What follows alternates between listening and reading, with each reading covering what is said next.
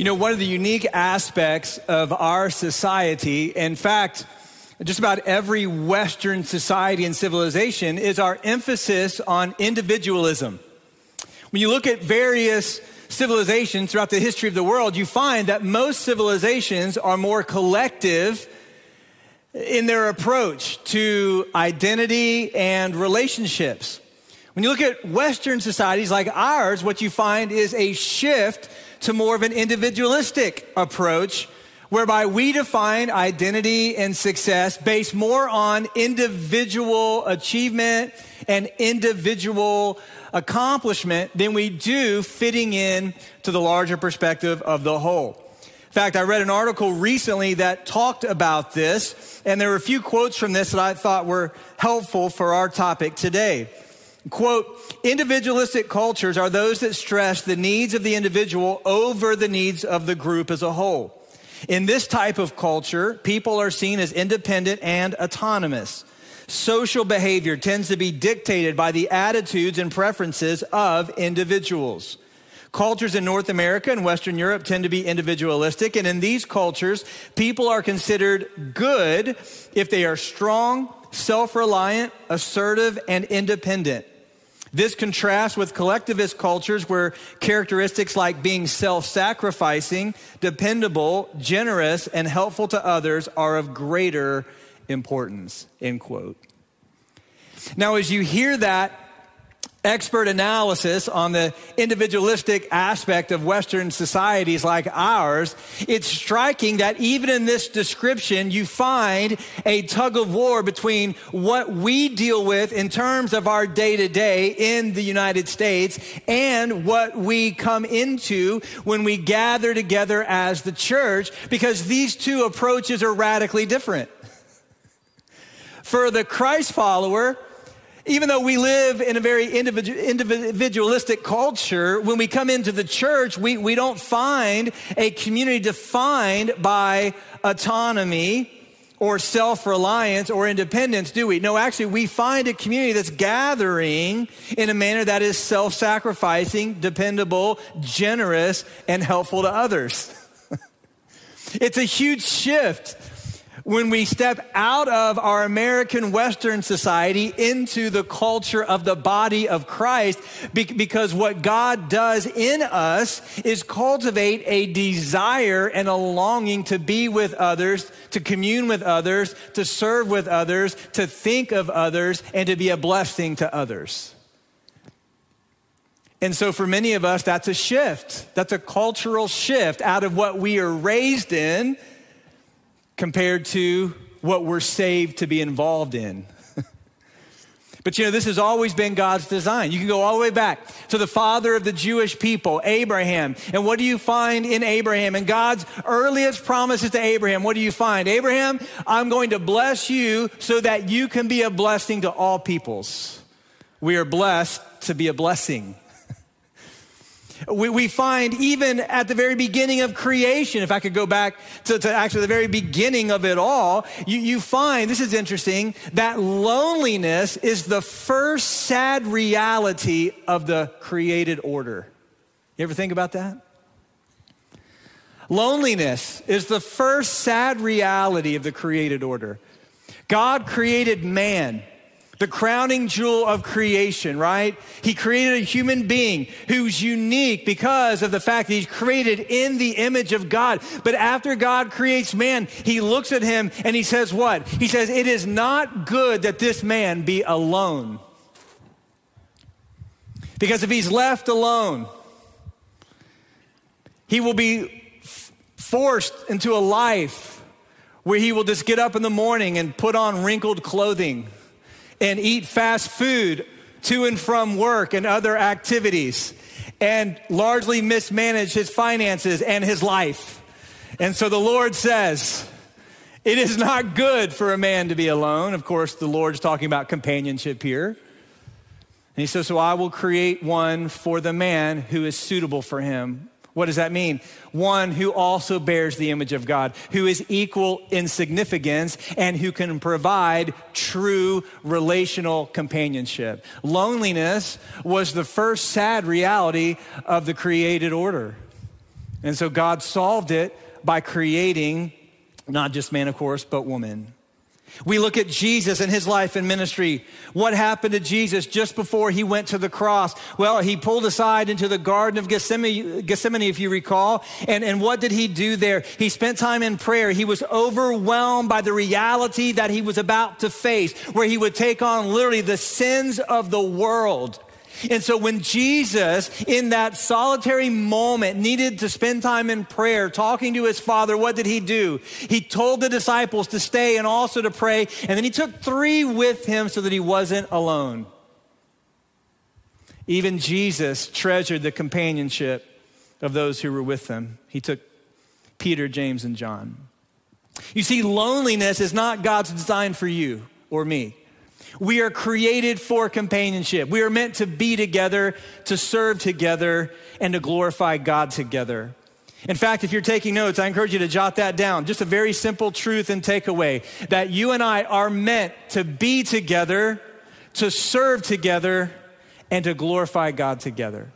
God has saved you if you grew up in an American society like I did, okay? If you grew up in, in, this culture of which we are a part, listen, God has saved you really out of an individualistic culture and society into a body of fellowship, of togetherness, of collective energy and giftedness and service, whereby together we glorify God. You are not meant to be alone. You are not meant to serve alone. You are meant, not meant to go it alone. No, God has saved you and gifted you to be together, to serve together, and to glorify God together. And as we think about regathering and we think about relaunching a number of our ministries and our key initiatives, in fact, looking toward the future as we take on new initiatives, as we carry on strategic initiatives that we've had for many, many years, it's imperative that every single one of you understand understand just how important you are. And my goal this morning is that every single one of you in this room and every single one of you watching us online, that you understand, that you process this, how important you are to God and to this fellowship of believers. Because loneliness and isolation is never God's design. We are meant to be together to serve together and to glorify God together. Now, this is the concern of a guy named Paul who wrote much of the New Testament and, and, and, and encountered a, a certain type of division and isolationism even in the early church. If you have a copy of God's Word with you today, I want you to turn with me to 1 Corinthians 12. You'll find it midway through the New Testament. 1 Corinthians 12, as, as Paul addresses this very important truth to the Corinthian church. Why does he address it? Because they were experiencing division over the fact that there were some that wanted to be highlighted and esteemed above and over others.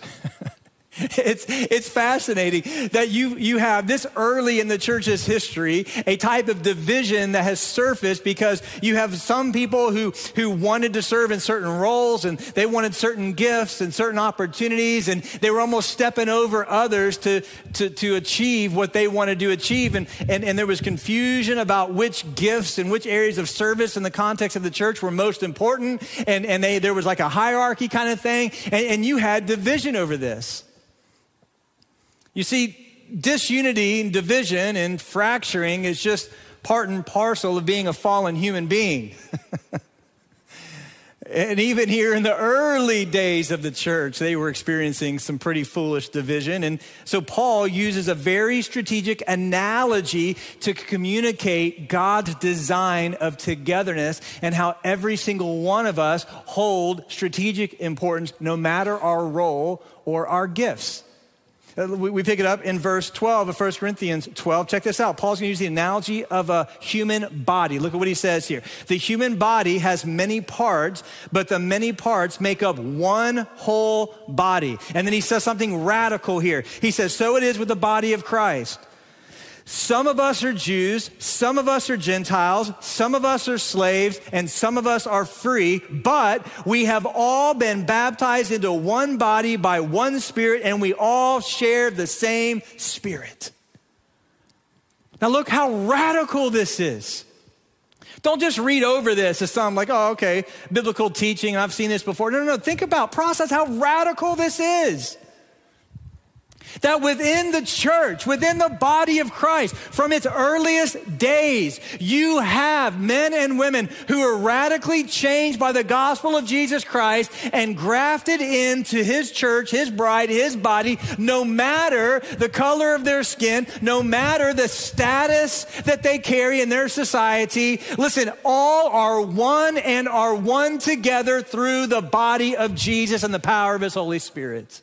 This is radical right? This is radical. You have Jews and Gentiles coming together, getting the same promises, the same salvation, the same heaven, the same spirit. You have slaves at this time in this society coming together with free men. And when they walk into the doors of the church, so to speak, because they are the church, guess what? There is no distinction between the two. They have the same Lord, the same Spirit, the same heaven. This is radical. One of the beautiful things about the body of Christ is that even though the body has many parts and is composed of many people, we are one. And it is the church that carries the gospel that is the cure for racism. It is the church that carries the gospel that is the cure to isolationism. It is the church that carries the gospel that is the cure for all discrimination. Because whenever a man, woman, boy, or girl come into contact with the saving power of Jesus Christ and, and looks to the power of Jesus for salvation and is grafted into his bride, his body, the church, listen, every single man, woman, boy, and girl become a part of the whole, for we are one. We have one Lord. Yes, yes. We have one Lord. We have one Savior. We have one Holy Spirit that unites us. This is radical. But there have been churches throughout the years. The Corinthian church is one of them that struggle with this. There have been churches divided over secondary theological matters, divided over race, divided over politics, but this is not God's design. Listen to Paul's encouragement. He says, listen, we are, we, we are a, a body with many parts, but we are one body, one Savior. We have one mission. This is the reason, by the way, some of you who maybe were saved out of a family that doesn't know the Lord, it, it, it's the reason that, that you quickly make friends who feel closer to you in Christ Christ than even some of your blood relatives because of the power of what is shared among believers. It's the reason why every single one of you should go on a mission trip if you haven't already.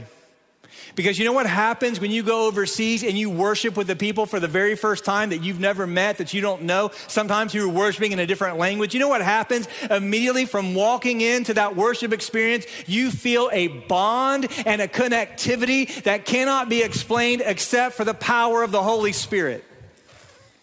And those of you who've experienced that know exactly what I'm talking about. You, you, you, you come into a room with people you've met for the very first time. Some of them you haven't met at all. And they begin to sing. They begin to praise. They begin to worship. They begin to gather around the word. And even though you may not speak the language and you might be listening through uh, an interpreter, guess what? You feel right at home. Why? Because they have the same Lord, the same faith, the same spirit, and are preaching the same gospel. you see, the church is not a building.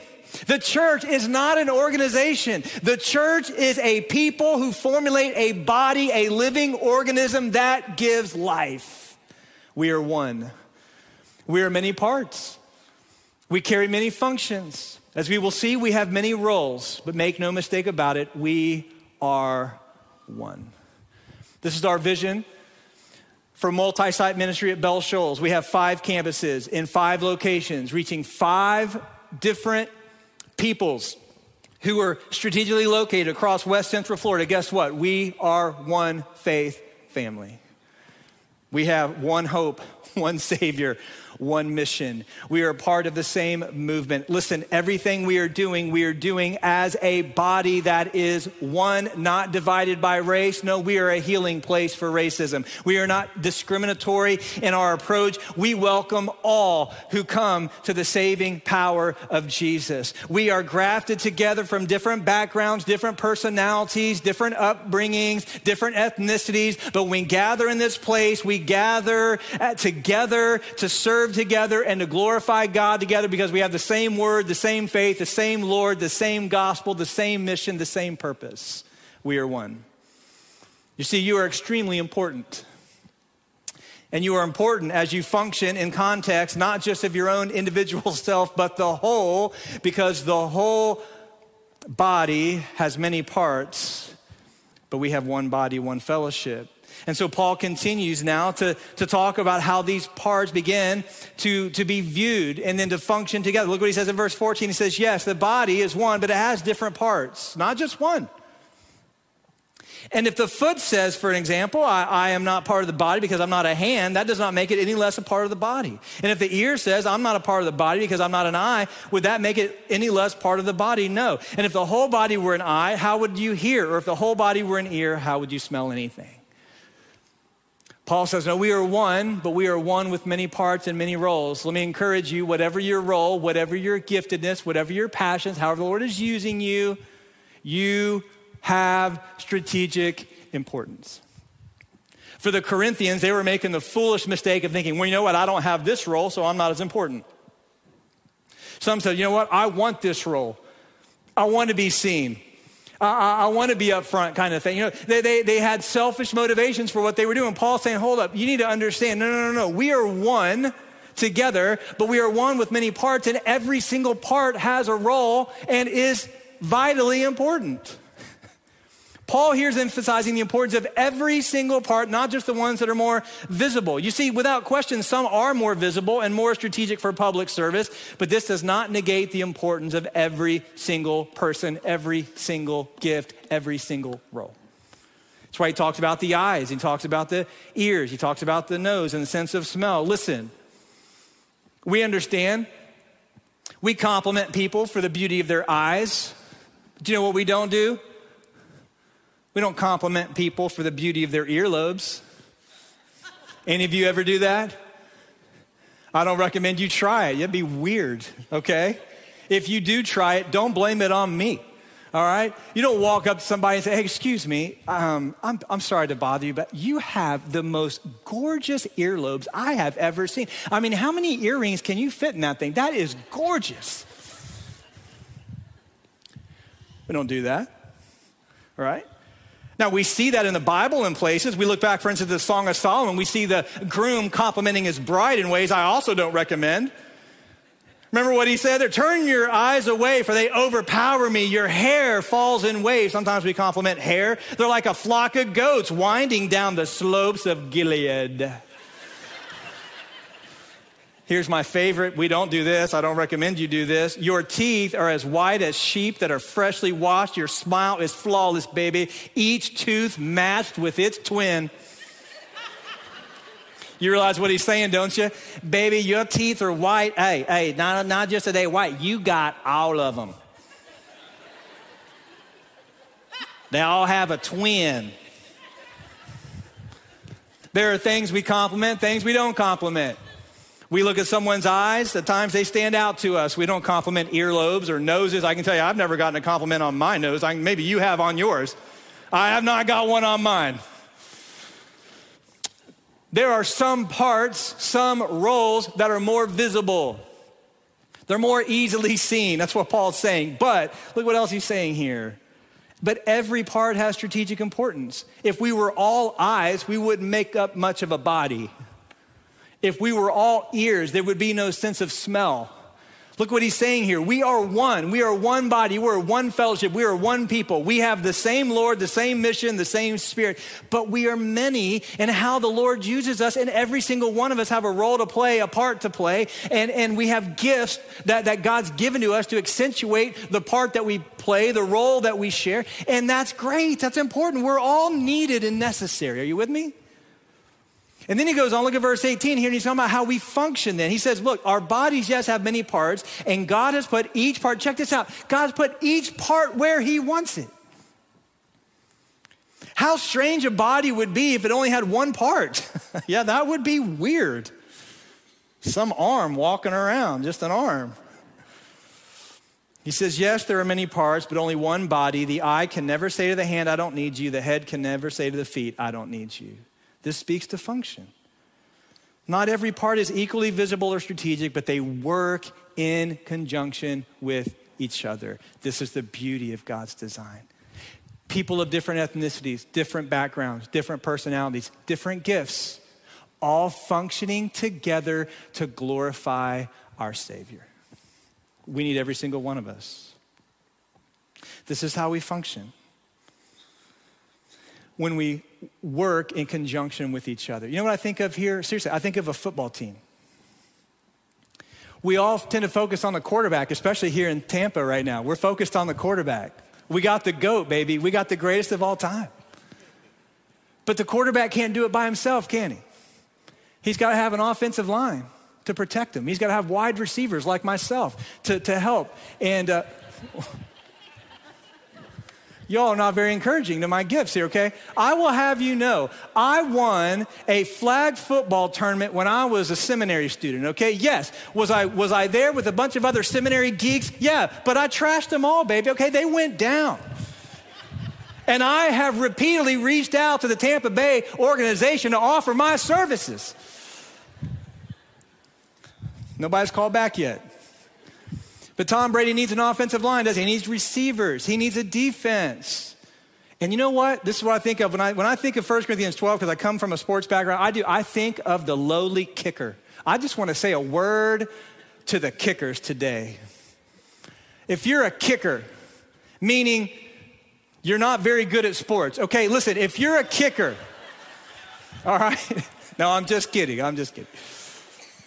Man, the kicker's either the hero or the goat, not greatest of all time, the goat goat, right? I mean, you're like the hero or the villain. But, but here's what I think of when I think about what Paul's saying in terms of function. He's, he's saying here, listen, we're not one part, we're many parts, one body. And, and, and the eye can't say, I don't need you to the hand, and the, the head can't say to the feet, I don't need you. You know what Tom Brady can't say to the kicker? I don't need you. Because when, when, when there's four seconds left in the game and you're down one and the ball's on the 25 yard line, you better have a good kicker. Now, nobody, nobody pays much attention to the kicker except at the end of the game when you need that ball to go through the uprights.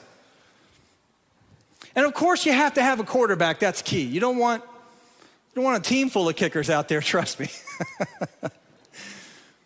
but you got to have a good kicker. And you got to have an offensive line. Listen, how about our Rays and our Lightning? How amazing is this right now? Come on. Come on. I also requested to have the Stanley Cup with me today. You see how far I got on that too, all right? I'm 0 for 2. Listen, you gotta have, you gotta have all star. You gotta have guys hitting the ball over the fence. But you know what else you need if you're the Rays, which we got, you got, you better have a reliever who can come in and get you three outs. That's not the same role as a starter. Okay? He, he's not there to get you 15, 20 out? No, no, no. But I tell you, you better have somebody come in and get you two outs when the bases are loaded and there's only one out. Some of you don't know what I'm talking about, okay? We're also going to have a sports only life group that meets in two weeks from now. I'm going to explain all my analogies to you, okay? Listen to what Paul is saying. Now let's apply this. Let's listen to what he's saying here to the church. Listen to me very carefully. We're all on the same team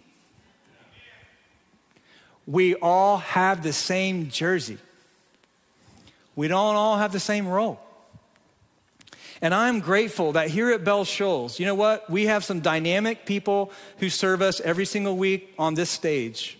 Listen, we have a dynamic worship team. I don't know if you noticed, we, we kicked off the service day with uh, Tis So Sweet to Trust in Jesus, a great, great hymn. That, that was completely written and arranged uh, by, by our team, and they had the banjo in the back. And I, I don't know, Jason, what were you playing? Oh, it's a mandolin. That is awesome. I thought maybe you put a guitar in the washing machine and it shrunk.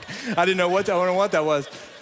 Listen, man, that's awesome. But you know what? We couldn't do what we do in terms of delivering dynamic worship to those in the room and online without a, an incredible creative and media team in the back that makes it all happen. You need both. Listen, we have some incredible life group leaders, and if you're not yet in a life group in two weeks, you're gonna have a great opportunity to jump in one. We're gonna have the best prepackaged snacks in the history of Christianity, all right? We have some incredible life group leaders, but you know what? People wouldn't know how to get to those classrooms without a dynamic first impressions volunteer team to help get them there.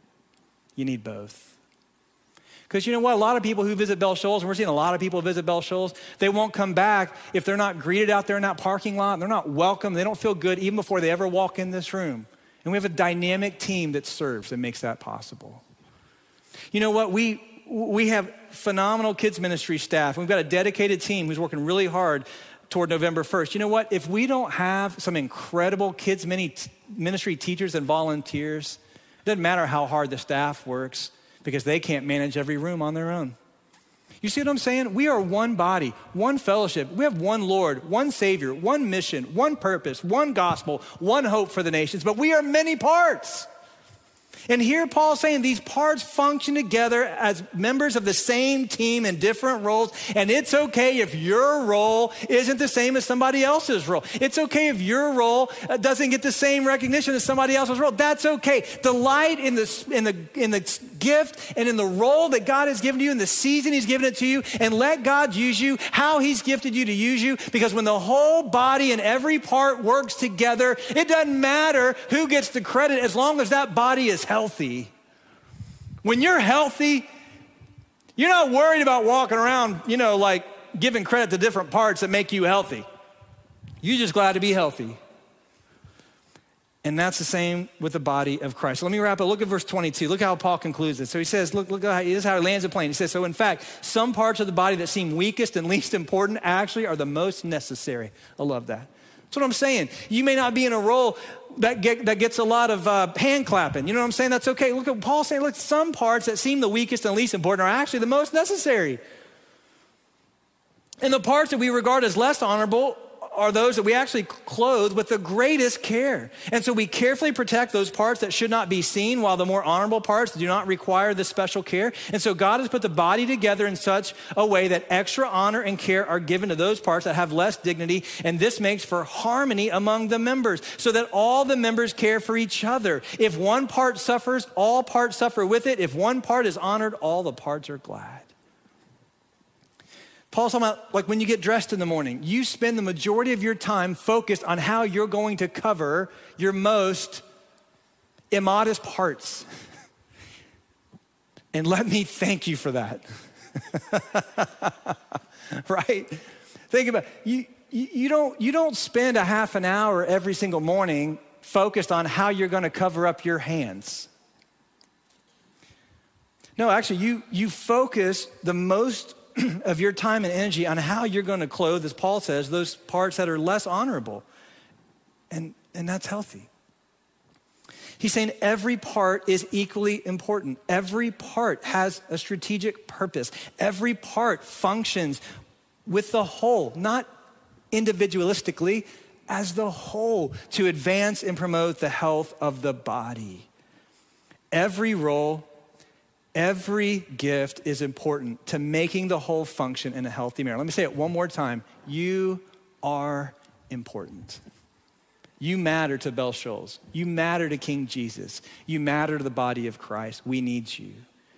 In fact, this is a good reminder for us as we come back to our pre COVID schedule. Listen, the wearing of masks as we're walking in and out is a blessing to others and those who are more vulnerable. Being mindful of spacing, be patient and understanding with policy and with each other in unique situations. Listen, we're all going to do everything we can, what? To, to help the whole to move forward in strategic health. That's what we do. And so every single one of us matter. And we need every single one of you. May I just give you this word of encouragement? If every single one of us focus on using our gifts, on leveraging our influence, on, on, on, on being generous and gracious and intentional with what God has entrusted to us, listen to me. Th- there is nothing, I believe, that Bell Shoals cannot accomplish. If every single one of us If the thousands of us who make up the body of Christ here at Bell listen, if all of us focus on utilizing all that God has given to us, there's no stopping us. Because Jesus has given us that promise that He's going to build His church and the gates of hell will not prevail against it. We need you. Say, well, you know what? I don't think I'd be good on stage. That's okay. We can't just have a church filled with people who are great on stage. We need a church of people who are good at a lot of different things. You say, I don't know if I can lead a life group. That's okay. Can you, can you shake someone's hand? Well, no, because if we're in COVID. That was a trick question. Okay. Can you smile at somebody? Okay. No, because you're wearing a mask. Okay. Can you wave? Yes, you can wave. Serving on our first impressions team has never been easier. All you have to do is wave. That's right. All you have to do is wave. Welcome to Bell Shoals. You don't even have to put on any lipstick or anything. My point is, every single one of you matter. Every single one of you are important, and we need every single one of you because we have the same jersey. Now, this just so happens to be an Ohio State football jersey. it's the only one I had available, okay? Are we going to be wearing these in heaven? Yes, but that's not my point here today. That's not my, that's not my point here today, okay? Ignore that part of it. All right, listen to me. We, we're on the same team. We're all wearing the same jersey. And on the front of this jersey, all right, is, is certainly not Ohio State. It's, it's not even Bell Shoals. You know what's across the name of our jersey? One name, the name that's above every name, the name of Jesus. The name of Jesus is what's on the front of our jersey. That's who we belong to. And so let me say a few things. I'm done. First of all, some of you here today, you, you, you're serving, you're active, you've been active for years. Can I, can I just encourage you today? Keep serving.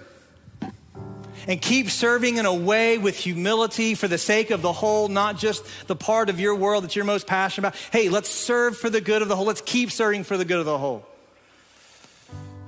Hey, can I, can I encourage some of you? Some of you who know Jesus, been saved by Jesus, trusting in Jesus, baptized as a part of our faith family. Listen, can I, can I encourage you though? Can I encourage you to take your jersey, put it on, and get in the game? Get in the game. Maybe you, you're not serving at all. You're not connected at all. You're, you're, not in a, you're not in a small group. You're, you're just a consumer at this point. And, and, and we're grateful that you're here. Listen, I'm grateful of you watching us online, and we look forward to having you back with us. God, God's purpose for the church is not individualistic in that, in that we're made just to worship online only. No, no, no, no. The body has to be the body. So I hope, look forward to a time we get all of you back. But when you get back, can I encourage you? Can I encourage you to start thinking this way? Hey, get in the game. There's room for every single one of you on the field. Some of you are like, no, I was picked last for my kickball team. I never got on the field. hey, I'm not talking about fifth grade, all right? I'm telling you, when, when Jesus saves you, when he clothes you with his Holy Spirit and his righteousness, he's got a spot for you on the field. And I love to help facilitate that. Lastly, for some of you, hey, can I encourage you? Put on the jersey. You may be here today. You know what? You've never put your faith in Jesus for your salvation. You're trusting in your own works, your own righteousness, your own religious tradition, whatever. I, you know, for some of you, hey, you know what? You're here today and you're like, man, I, I need this Jesus in my life. I need this purpose. I need his salvation. I need his forgiveness. Man, there's good news for you today. Jesus will save anyone and everyone that looks to him. And maybe today you can put the jersey on. So, how do I do that? Very simply, all, all you have to do is acknowledge your sin before Jesus, your desperate need for him. Believe that, that he lived and he died for you and he rose from the dead. He conquered sin, hell, and the grave. And if you ask him to come into your life and to save you today, guess what? He'll do that.